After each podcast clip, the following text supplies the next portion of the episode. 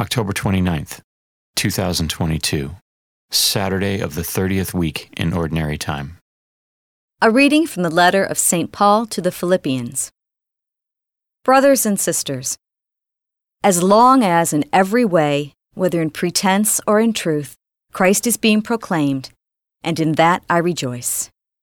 Indeed, I shall continue to rejoice, for I know that this will result in deliverance for me through your prayers and support from the Spirit of Jesus Christ.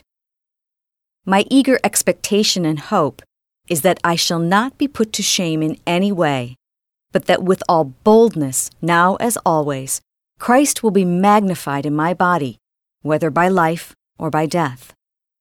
For to me, life is Christ, and death is gain.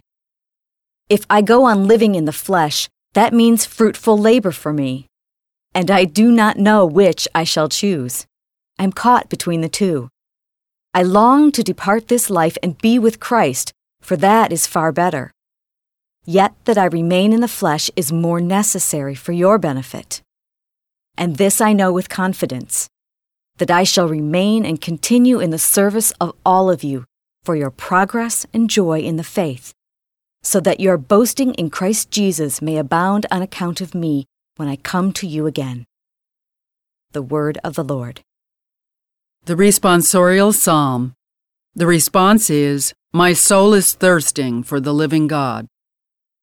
As the hind longs for the running waters, so my soul longs for you, O God. My soul is thirsting for the living God. Athirst is my soul for God, the living God. When shall I go and behold the face of God?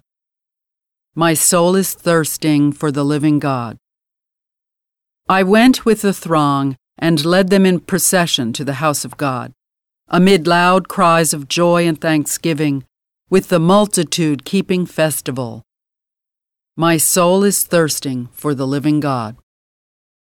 A reading from the Holy Gospel according to Luke. On a Sabbath, Jesus went to dine at the home of one of the leading Pharisees, and the people there were observing him carefully. He told a parable to those who had been invited, noticing how they were choosing the places of honor at the table. When you are invited by someone to a wedding banquet, do not recline at table in the place of honor.